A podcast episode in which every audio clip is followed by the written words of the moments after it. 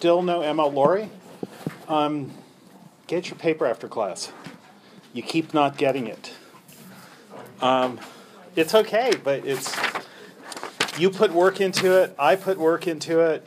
Now it's your turn to put work into it. Um, secondly,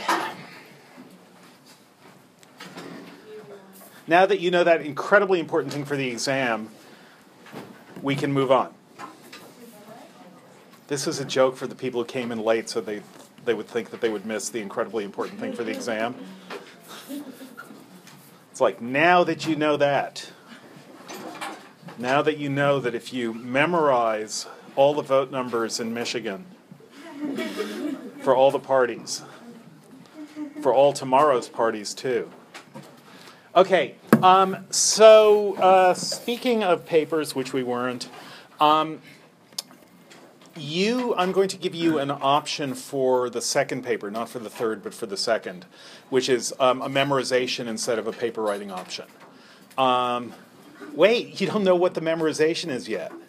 All of Jane Eyre. Done. Okay, good. Uh, no, um, three possibilities for memorization, and only three. No, you can't suggest something else. Um, I mean, you can suggest it. I'll just laugh. Um, so if you want to, if you want to give me a good laugh, suggest something else. Three possibilities for memorization instead of a paper. Um, I would recommend the one thing I would recommend about memorization is that um, if you do the memorizing, it's really hard for us not to give you an A on it. Um, that is, you can come in knowing that you're going to get an A. Um, because you don't have to be like um, Laurence Olivier um, or um, just some fabulous actor doing it um, acting in genius. You just have to be able to recite the poem. So the three possibilities are the intimations ode, which is what we talked about on Monday. So that's about 200 lines long. Um, all four invocations, that is to say, not counting the invocation of book four, but the invocations to book one, three, seven, and nine of Paradise Lost. So all four of them. Not one of the four, not two of the four, not three of the four. No! But in this incredible offer, it's all four. Um, or the poem that we're going to spend most of our time on today, which is Shelley's Mont Blanc.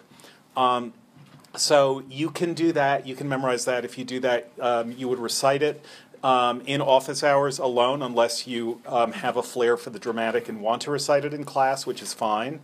Um, but it's your choice. You can recite it um, to your um, section leader alone or in class to everyone. Um, and that would be instead of the second paper, not instead of the third. The third has a research component, and you have to do that one. Um, but the second paper, you could do a memorization instead. So just saying. All right, you have a sheet. Yes. What's the situation with the second paper? Like, what would be, what's the prompt? Like, It's like the prompt for the first paper, um, but you don't have it yet. Yeah. Um, would the memorization be due around the same time that the paper would be due? Yeah, but I we're we're willing to be flexible on that. Um, so basically, I don't. What I don't want you to do is like I'm fine if you do the memorization by the end of um, the semester. That is by the last class, but don't use that as a way of just putting off the work, thinking, oh yeah, I'll just memorize this later. So um, officially, it'll be due the same time as the second paper. Unofficially, you can take as long as you need, but I don't want that to be um, what lawyers call an attractive nuisance, um, which is that it seems like a good idea until it's the end of the semester and you still haven't done it. Um, so if it's if you're thoughtful about this, you can take till the end of the semester, um, and that is. I urge you to be thoughtful about it if you decide um, that you're going to take more time rather than less. Don't use it as a way of giving yourself more time because it that's like going into credit card debt. You will regret it later, um, a lot later. Um, so you can, that's fine, um, end of the semester, um, but officially the same time the second paper is due. Um, so memorization if you want to do that. Um, I'll repeat this or email me. I'll put it on Latte just um, to be clear. Um, but it's those three possibilities for memorization. Okay, you have a sheet. The sheet has two sides. Um, it's not a Mobius sheet, um, and um, but it's a sheet. And um, the, on one side is a passage no longer in the Norton Anthology. Um, they retire some of the great poems um, because that's the way they roll. Um, but some of them you can get on their website. So on one side are a couple of pages from Shelley's greatest poem, um, The Triumph of Life, uh, one of the other of the greatest poems of the last two or three hundred years.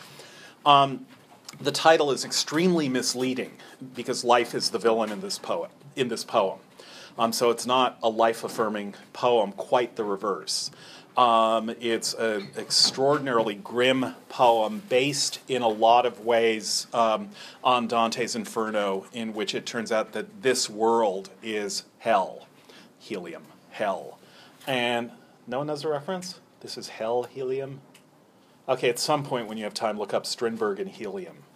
Um, so um, in The Triumph of Life, what Shelley does is he writes in a form called terza rima, which is the form that Dante um, invented for the Divine Comedy. Um, you'll see the form in a moment. Um, and Dante in the Divine Comedy represents himself, Dante, that is, there's the character Dante in the poem. He's actually named Dante. Um, in the poem, who is guided through hell, purgatory, and heaven by Virgil, the great poet who lived 1300 years before him. Um, but he meets Virgil because this is a poem of the afterlife where you meet the dead, um, and he meets a whole lot of dead people. Um, and Virgil guides him through hell and purgatory. Um, Virgil cannot go to heaven because Virgil is one of the damned, although um, one of the least damned. He's damned because he is a pagan poet um, but he's not suffering except by um, um, lack. He doesn't have the joy of the saved, but he's not being harmed or tortured in any way. Um, he's he's wistful, but he knows the truth, and he's a great poet. And he leads Dante around and tells him a truth which enables Dante then to take a tour of paradise in the third part of the Divine Comedy. Um, Shelley loved Dante, as we already know from the little bits of the Defense of Poetry that we looked at. Um, Shelley, in his last poem before his um, drowning, um, wrote this poem, The Triumph of Life. He did not finish it because he drowned. It breaks off in mid line. Um, but it's clearly not going anywhere good. In that poem, the Shelley figure meets a dead fi- person who is his guide through and on the spectacle that he is seeing on earth. And what he is seeing on earth is a Roman triumph in which life is the conqueror and life is leading all living beings, all human beings of all sorts, in conquest, in slavery through the world. So life is an evil figure who is our oppressor in this poem. The person who shows Shelley around is the French writer Jean Jacques Rousseau, who died, as he says in the poem, before Shelley was born.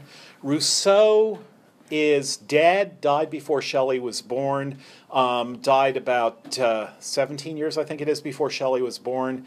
Um, Rousseau, however, is in a lot of ways, in a lot of ways, in more ways than this, he's not, but in a lot of ways, Rousseau is similar to Wordsworth, a person who thinks that nature is more important than um, human constructions and human civilization, um, believes in the supremacy of nature, and believes that a return to nature is a return closer to the truth.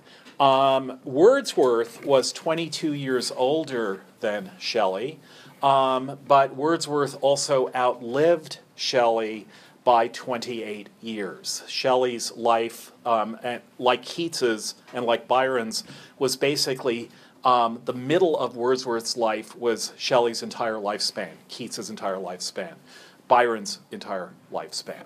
Um, Wordsworth, by the time Shelley is writing The Triumph of Life, which is 1822, Wordsworth has become the intolerable old fart that I warned you he would become. Um, he's become a horrendous conservative in every possible way, and he is now writing poems about why the death penalty is a good thing. A series of poems called Sonnets Upon the Punishment of Death. um, which are death, that's really good. I believe in sublimity, death is sublime, kill him.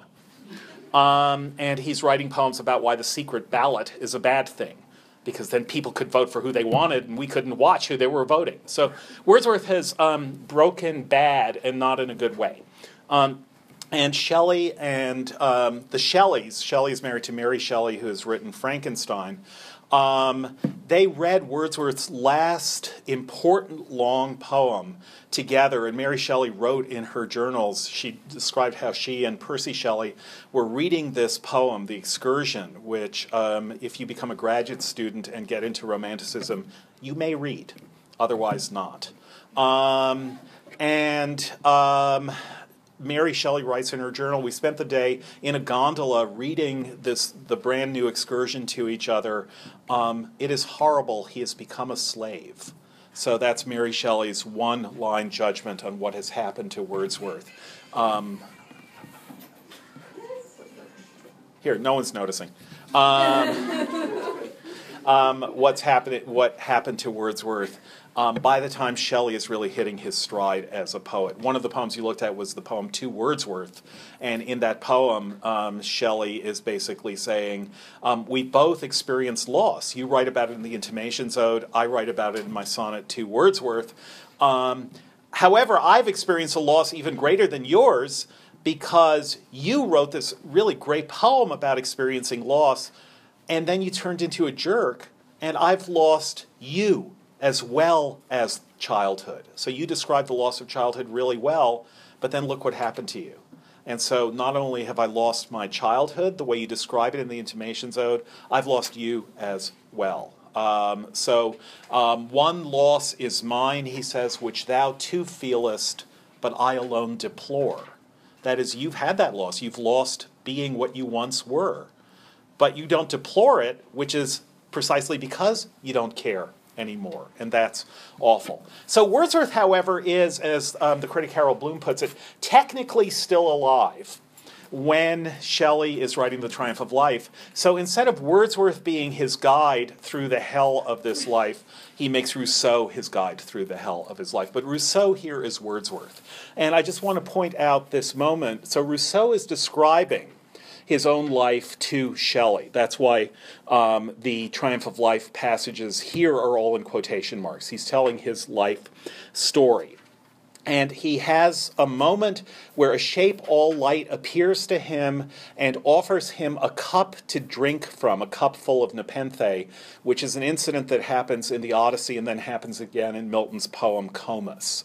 Um, it's basically something you don't want to drink, but it looks very attractive. And then he drinks it, and suddenly he feels that this shape all light is treading upon his thoughts and treading them out. And we will pick up there at the top of page 22.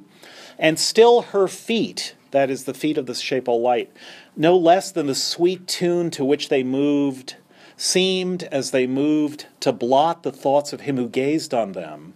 And soon all that was seemed as if it had been not, as if the gazer's mind was strewn beneath her feet like embers, and she, thought by thought, trampled its fires into the dust of death, as day upon the threshold of the east treads out the lamps of night, until the breath of darkness reillumines even the least of heaven's living eyes. So, first of all, just notice the unbelievable bravura of the rhyming here. Terza rima is um, a very, very difficult form in English. The form is each stanza is rhymed A, B, A, tune, blot, soon.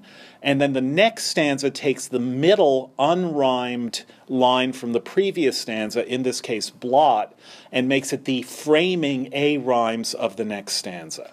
So you have tune, blot, soon, blot, then rhymes with not and thought, which is how Shelley would have pronounced it. Beneath doesn't rhyme in that stanza, but in the next stanza it rhymes with death and breath. Again, he would have pronounced it beneath.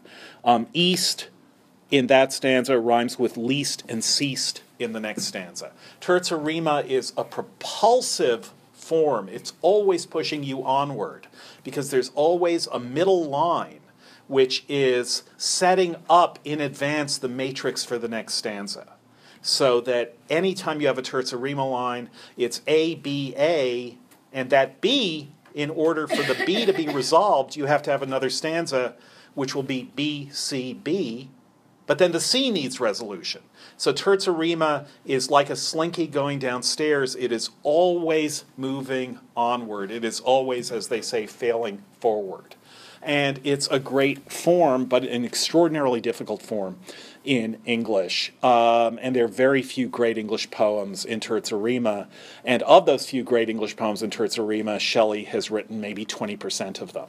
Um, not only The Triumph of Life, but a couple of other poems of his. So, and still her feet now, no less than the sweet tune to which they moved, seemed as they moved to blot the thoughts of him who gazed on them. That is, of Wordsworth or Rousseau, gazing on um, her feet. And soon all that was seemed as if it had been not, as if the gazer's mind was strewn beneath her feet like embers, and she, thought by thought, trampled its fires into the dust of death as day upon the threshold of the east, that is when it's morning, day is coming on the east, treads out the lamps of night, treads out the stars, until the breath of darkness reillumines even the least of heaven's living eyes. Breath of darkness, wonderful phrase. So when darkness comes again, even the least of heaven's living eyes, the smallest stars, get reillumined in the breath of darkness. Like day she came making the night a dream, and ere she ceased to move, as one between desire and shame suspended, I said, If, as it doth seem, thou comest from the realm without a name into this valley of perpetual dream, show whence I came and where I am and why. Pass not away upon the passing stream. So that is the great question. Yeah, Hannah. She she is a shape all light, and she just yes, that's all we know about her is that she's a shape made out of light. And um, you have to read the whole poem. There are a lot of strange figures in this poem because it's a poem of uh, it's a it's a phantasmagorical poem of a kind of after world that appears in this world. It's half dream, half real. So there is this shape all light that appears to Rousseau. Rousseau is telling this story to Shelley um, and Rousseau is a dead person who suddenly appears to Shelley and tells him the story of his own life in this kind of fantastic way. So just treat it as a kind of strange um, pseudo pseudo fantasy world that's being described here, but it's a fantasy world which is also our world. The poem begins with Shelley saying that he fell into a kind of trance, that he was simply sitting on the side of a mountain and he fell into a kind of trance, he says, which was not slumber, for the scene came through as clear as when a veil of light is drawn or evening hills they glimmer. So he's simply in the world, he's tired, thought, as he puts it, thoughts which must remain untold had kept him wakeful all night long. And then suddenly a strange trance grew upon him. But it wasn't slumber, because he could see as clearly as he could before, but it was as though a veil of light which is an oxymoron, a, con- a contradiction. Light itself was veiling the world from him, and therefore making able, um, making him able to see it even more clearly. So it's it's a sort of strange trance fantasy, um, quasi hallucinogenic. This is pre hallucinogens, at least in the um, West, at least in England and Italy, but quasi hallucinogenic experience that he's having. And then Rousseau, um, there's a he's he's he's um, lying against a tree, but the tree turns out to be Rousseau. There's a tree of many one. Uh, the tree turns out to be Rousseau. He thought it was a tree, but it's a person. And then he and Rousseau have this conversation. And he says to Rousseau, How did you get here? And Rousseau says, Let me tell my story. And now we're in the midst of that story. Um, so it's a fantasy within a fantasy, you could say. Um, yeah. They, they didn't have like shrooms. No. No, no. There's no reference to mushrooms in um, Alice in Wonderland. Um, when Jefferson Airplane or Jefferson Starship um, talks about the uh, white rabbit and the mushrooms and feeding your head, uh, that's anachronistic. Um, psilocybin mushrooms were only became known to people in Europe, um, I think really in the beginning of the 20th century. Um, I thought I thought Alice in Wonderland, um, he was like smoking nutmeg or something like that. Is that not true at all? That's he may have been. You don't. You don't smoke nut. I, I, I can't tell you how to use nutmeg. However, you don't smoke it. Um, he may have. I've never heard that. Um, but he had no idea that mushrooms could be hallucinogenic. Um, that was something that Lewis Carroll simply didn't know. Um, so Grace Slick liked the idea, and Paul Kantner liked the idea, um, but it was an accident. So now you've learned something in this class. Yay! All right, so don't use Alice in Wonderland as your excuse. Um, really? Okay. Um, so, um, there is this shape all light, and she comes like day, making the night a dream. And then Rousseau asks her the great question about life.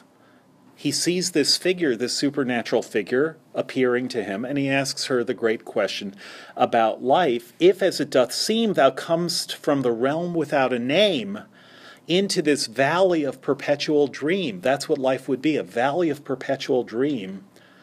Then the question show whence I came and where I am and why. So that's the question we all have whence we came and where we are and why. Where are we coming from? Where are we going? Why? If you know that great Gauguin painting in the Museum of Fine Arts, um, that's the question in the Gauguin painting. Pretty much the same question, except in French, um, asked by the people in Tahiti that he is painting. So show whence I came and where I am and why. Pass not away upon the passing stream. Arise and quench thy thirst, was her reply.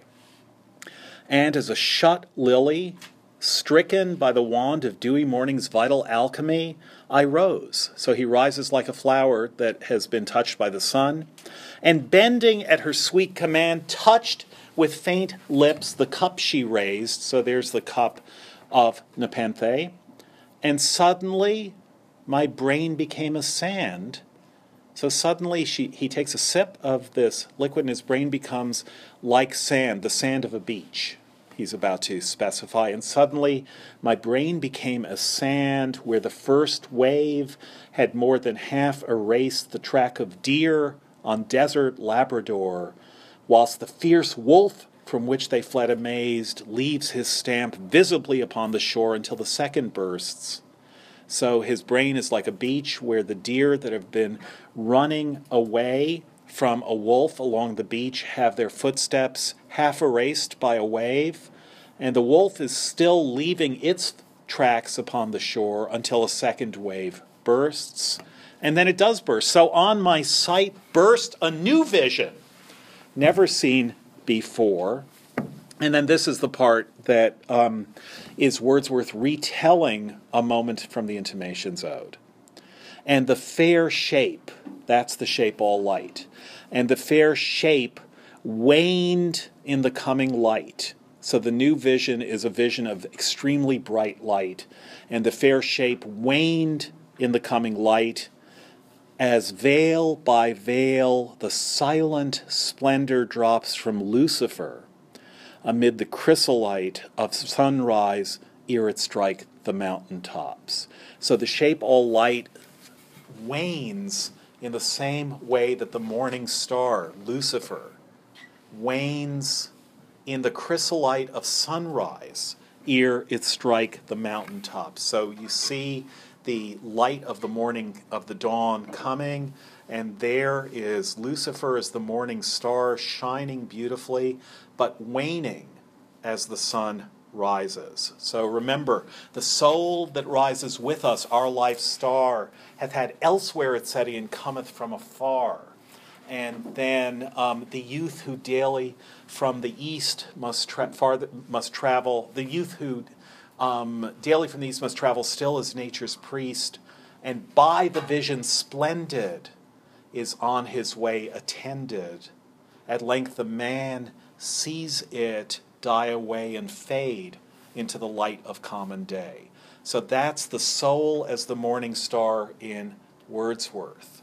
First attended by the vision splendid, but then it dies away into the light of common day.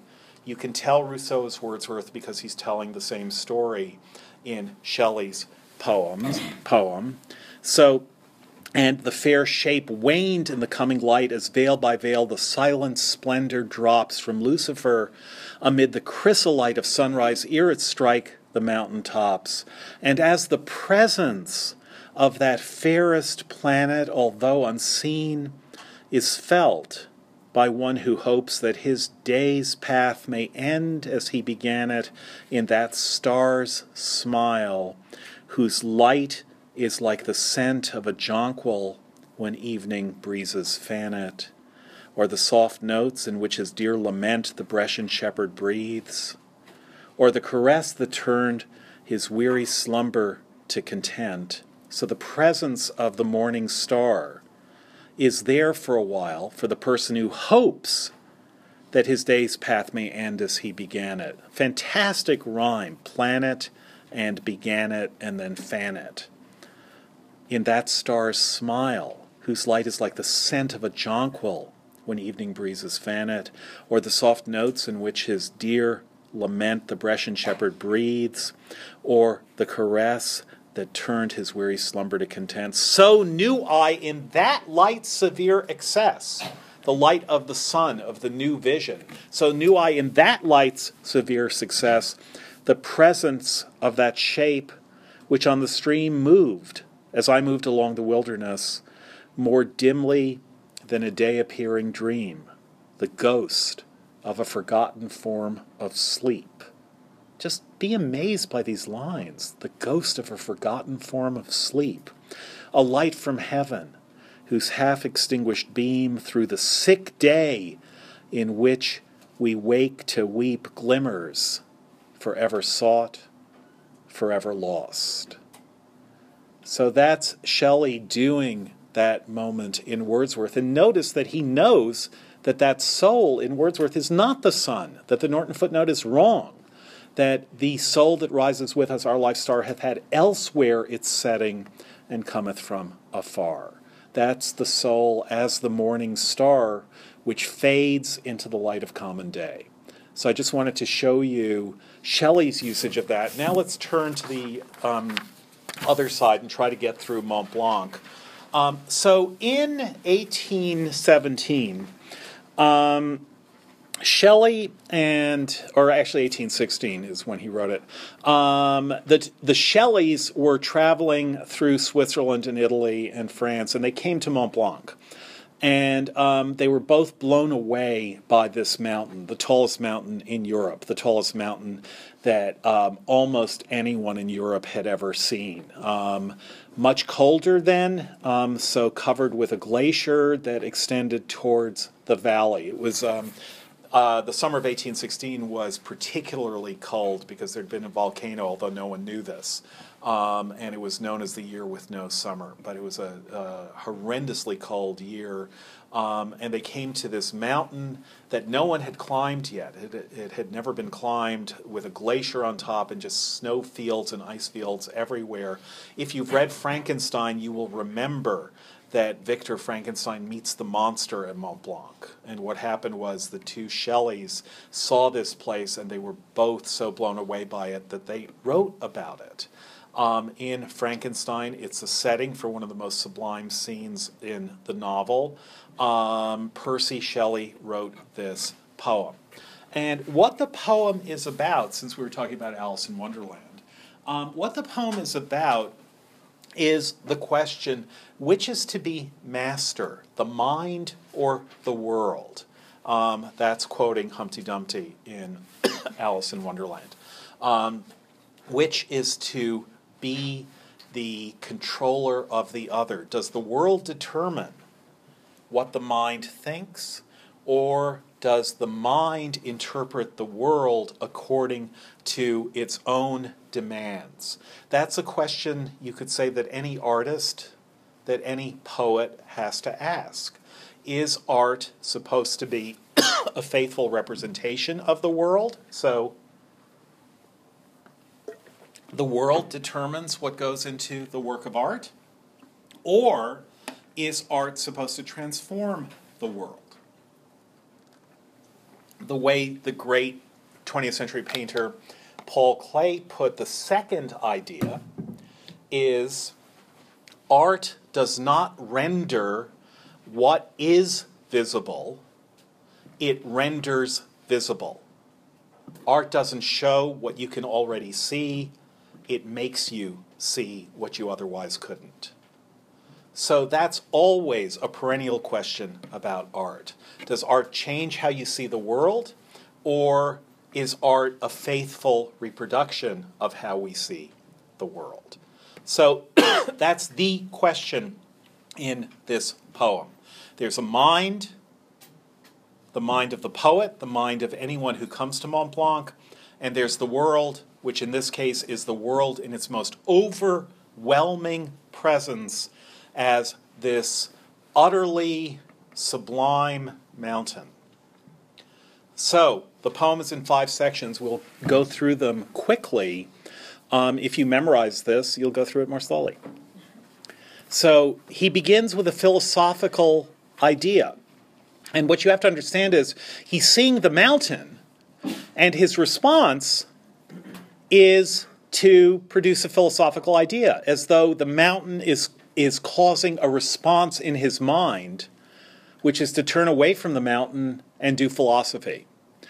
So, the everlasting universe of things flows through the mind and rolls its rapid waves, now dark, now glittering, now reflecting gloom, now lending splendor. So the universe of things rolls through the mind, and yet what his mind is doing is thinking about that fact instead of letting the universe of things simply possess him.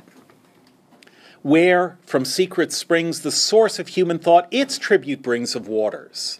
So thought adds to what it perceives, as though the universe is a river. That's an idea from Heraclitus. Everything flows, um, the shortest great sentence in philosophy. Um, Panta rhei in Greek, everything flows. The universe flows through the mind, but the mind and human thought bring their own tribute of waters. The universe flows through the mind with a sound but half its own, such as a feeble brook will oft assume in the wild woods, among the mountains lone, where waterfalls leap round it forever, around it leap forever, where woods and rocks contend, and a vast river over its rocks, excuse me, woods and winds contend, and a vast river over its rocks ceaselessly bursts and raves. So there I said that it's the universe that has a sound but half its own but it's ambiguous. It might simply be that the mind, with its tribute of waters, has a sound but half its own because the universe is overwhelming it. It's not clear which is the greater, the universe of things or the mind through which it flows. We already have that, as I suggested, as an issue in this poem because Shelley is at the mountain, but he starts thinking about the mind. So the mountain makes him think about the mind. Does that mean that the mountain is the boss, making him think, determining his thoughts, forcing him to think about the mind? Or is it that the mind is superior because it looks to a mountain and then it goes to thought rather than to stunned silence by the mountain? That's the question here and the question throughout the poem. Therefore, stanza two, thus, thou ravine of Arve. This, um, the, the, predicate of this um, sentence doesn't appear for a few lines, but notice the word thus. Thus is a word of a simile or of an analogy. And what he's saying is, you know how I just described how the mind works? Oh, here's a good simile for it. The ravine of Arve, the Arve River that flows from the glaciers at the top of Mont Blanc down a ravine down the side of the mountain. That's a good simile, he's saying, for the mind, which would make the mind the superior thing, and the mountain simply an image of what the mind itself is. But even as he tries to do that, even as he tries to say that the mountain is only a simile for the mind, the mountain starts taking over. Thus, thou ravine of Arve, dark, deep ravine. And he can't get past it. Thou many colored, many voiced vale, over whose pines and crags and caverns sail fast cloud shadows and sunbeams. Awful scene! Awful as in awe inspiring, where power in likeness of the Arve comes down. So now it's not that the Arve is a good likeness for the mind. Rather, the Arve is where power disguises itself in the likeness of the Arve, comes down from the ice gulfs that gird his secret throne, bursting through these dark mountains like the flame of lightning through the tempest. So he's trying to simply mention a simile and then the simile, the mountain takes over. Finally, he tries to go on. Thus thou dost lie. But again, the mountain takes over. Thy giant brood of pines around thee clinging, children of elder time, in whose devotion the chainless winds still come and ever came to drink their odors and their mighty swinging to hear an old and solemn harmony. So remember, he just wants this to be an analogy for the mind, but he's completely forgotten that by now. The mountain is so tremendous that all he can do is describe it. Thine earthly rainbow stretched across the sweep of the ethereal waterfall, whose veil robes some unsculptured image. So there's a waterfall that is that is falling in front of some rock which is unsculptured. Art has nothing to do with this. This image is unsculptured and the veil of the waterfall is robing it. The strange sleep which when the voices of the desert fail wraps all in its own deep eternity. Thy caverns echoing to the Arve's commotion, a loud, lone sound no other sound can tame Thou art pervaded with that ceaseless motion. Thou art the path of that unresting sound, dizzy ravine. So, all of this, remember, is simply his illustration of how the mind, the everlasting universe of things, flows through the mind. It flows through the mind the way the Arve flows through the sublime landscape. But the sublimity of the landscape now vastly overbalances the thing it's supposed to illustrate. And that means the world is winning. The world, in its greatness at Mont Blanc, is completely overwhelming the mind that is trying to use it as an analogy, but the analogy is now much more important than the thing it's an analogy for.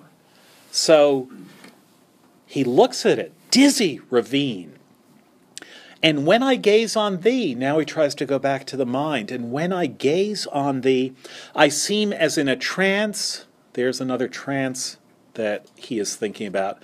I seem as in a trance sublime and strange to muse on mine own separate, on my own separate fantasy, my own, my human mind, which passively now renders and receives fast influencings holding an unremitting interchange with the clear universe of things around. So he's managed to make it an analogy again.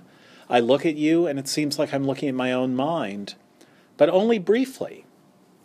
One legion of wild thoughts, and now he's seeing birds flying through the landscape and trying to think that they're thoughts. One legion of wild thoughts whose wandering wings now float above thy darkness and now rest where that or thou art no unbidden guest in the still cave of the witch poesy, so that all of this may be, belong to poetry itself. But poetry may not be what he controls, it may be what some supernatural being, some fairy or good witch controls, the witch poesy. Um, seeking among the shadows that pass by, so poetry and thought are seeking among the shadows that pass by, ghosts of all things that are, some shade of thee. So, what is poetry trying to do? It's actually trying to be able to see the mountain which so overwhelms the mind, trying to get some shade of thee, some phantom, some faint image. So the world again is becoming the absolute power here. Till the breast from which they fled recalls them, thou art there. So I can see you until you draw back your thoughts, the legion of wild thoughts, everything that I see. It's all up to you, not up to me. So he stops that stanza. And it's this is a crisis lyric like the Intimations Ode. The end of a stanza means that he has come to some place where he has to regroup. It's a poem which is trying to do something. As with the Intimations Ode, the poet is trying to cope with a feeling of loss and helplessness, a feeling of deep despair, not knowing whence he came, nor where he was, nor why. So he tries again by going back to philosophy. Some say that gleams of a remoter world visit the soul in sleep.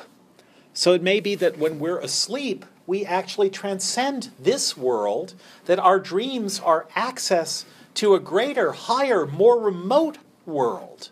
So some say that the gleams of a remoter world visit the soul in sleep, that death is slumber, and that its shapes the busy thoughts outnumber of those who wake and live. So maybe we don't have to worry about death because we will transcend this world in that sleep of death. What dreams may come when we have shuffled off this mortal coil may be the truth of a transcendent world. So that could be let me look at the mountain again. I look on high. Has some unknown omnipotence unfurled the veil of life and death? Maybe the mountain represents what happens after you die.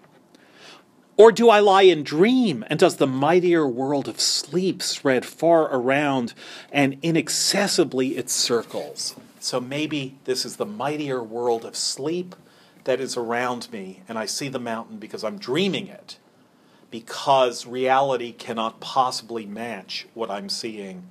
Therefore, what I'm seeing must be a dream, in which case the mind is the victor.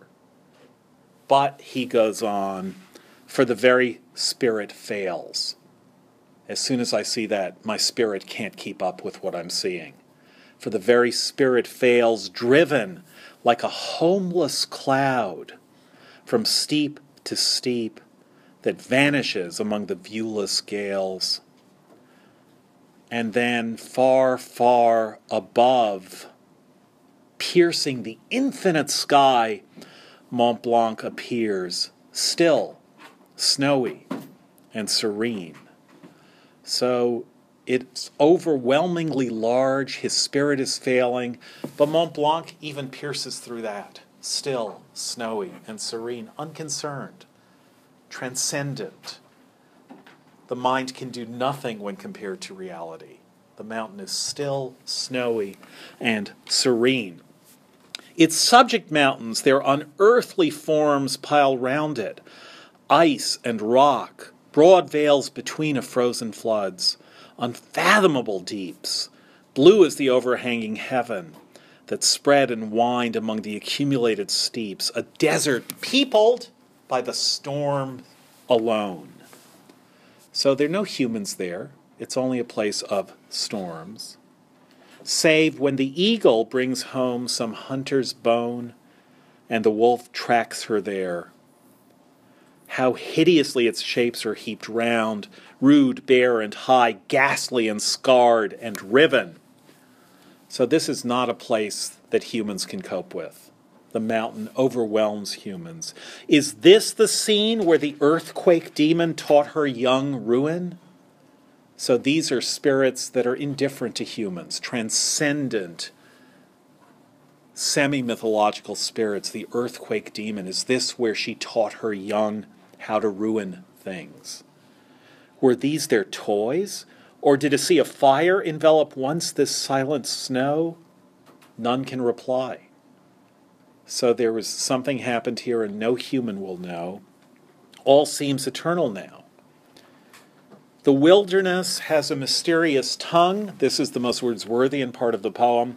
The wilderness has a mysterious tongue which teaches awful doubt, that is, doubt filled with awe, um, doubt in one's own ability to know the truth, which teaches awful doubt.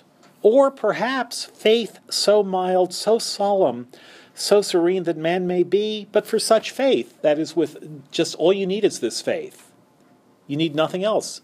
But for such faith, that would be enough, that man may be with nature reconciled. So maybe we could learn how to reconcile, our, reconcile ourselves with nature by looking at this mountain. You can imagine this as an anti global warming ad. Look at the world and look what we're doing to it. Look at this mountain and reconcile yourself with nature. Thou hast a voice, great mountain, to repeal large codes of fraud and woe, not understood by all, but which the wise and great and good interpret or make felt or deeply feel. So now the mountain again is ministering to human morality and human need and human thought. So maybe he is going to be able to make its greatness a way to humanize it, to make it human by making it the um, goal and ideal and center of moral thinking for human beings. So he tries that. The fields, the lakes, the forests, and the streams, ocean. This is all what's not the mountain. Ocean and all the living things that dwell within the daedal earth. Daedal means complex. It's a, it's a word that Spenser uses, originally from Daedalus. Lightning and rain, earthquake and fiery flood and hurricane, the torpor of the year when feeble dreams visit the hidden bloods, or streamless sleep holds every future leaf and flower the bound with which from that detested trance they leap, that is, when winter is over, the works and ways of man, their death and birth, and that of him, the death and birth of him, and all that his may be. All things that move and breathe with toil and sound are born and die. So all natural things except the mountain are born and die. They resolve, subside, and swell, but then there's the mountain and I still can't control it. Power dwells apart in its tranquility, remote, serene again, and inaccessible. And this, the naked countenance of earth on which I gaze, even these primeval mountains teach the adverting mind. That the mind is taught, is controlled by the mountains, and that the mind can do nothing with or to them. The glaciers creep like snakes that watch their prey from their far fountains, slow rolling on. There many a precipice, frost and snow, in scorn of mortal power, have piled, dome, pyramid, and pinnacle, a city of death. Yet not, sorry, a city of death, distinct with many a tower and wall impregnable of beaming ice. Yet not a city, but a flood of ruin is there. So this is like a description of Milton's hell, but it's the top of the mountain. That from the boundaries of the sky rolls its perpetual stream. Vast pines are strewing its destined path because the glaciers are advancing. Or in the mangled soil, branchless and shattered stand. The rocks, drawn down from yon remotest waste, have overthrown the limits of the dead and living world, never to be reclaimed. The dwelling place of insects, beasts, and birds becomes its spoil, their food and their retreat forever gone. So much of life and joy is lost. The race of man flies far in dread, his work and dwelling vanished like smoke before the tempest stream.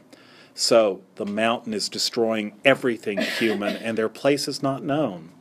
Below, vast clay caves shine in the rushing torrent's restless gleam, which from these secret chasms in tumult welling meet in the vale. And one majestic river, the breath and blood of distant lands, forever rolls its loud waters to the ocean waves, breathes its swift vapors to the circling air. So it all comes from the mountain, and we humans are nothing. And he looks again at the mountain. Mont Blanc yet gleams on high. The power is there. The still and solemn power of many sights and many sounds, and much of life and death. In the calm darkness of the moonless nights, in the lone glare of day, the snows descend upon that mountain. None beholds them there. There are no humans there.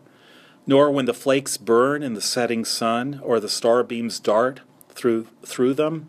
Winds contend silently there, and heap the snow with breath rapid and strong, but silently. Its home, the voiceless lightning in these solitudes, keeps innocently, and like vapor broods over the snow.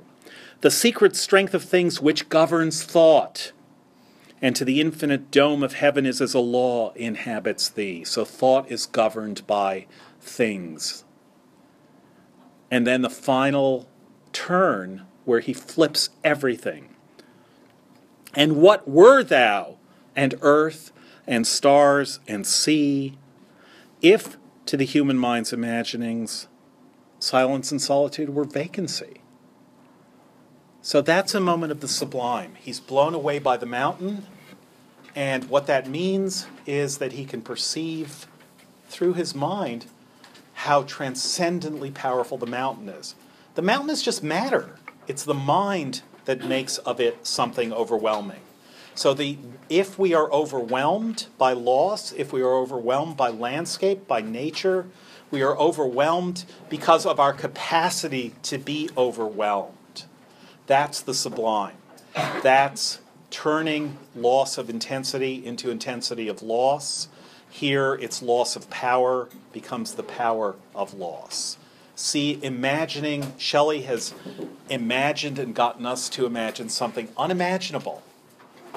So now we can imagine the unimaginable, and that's extraordinary.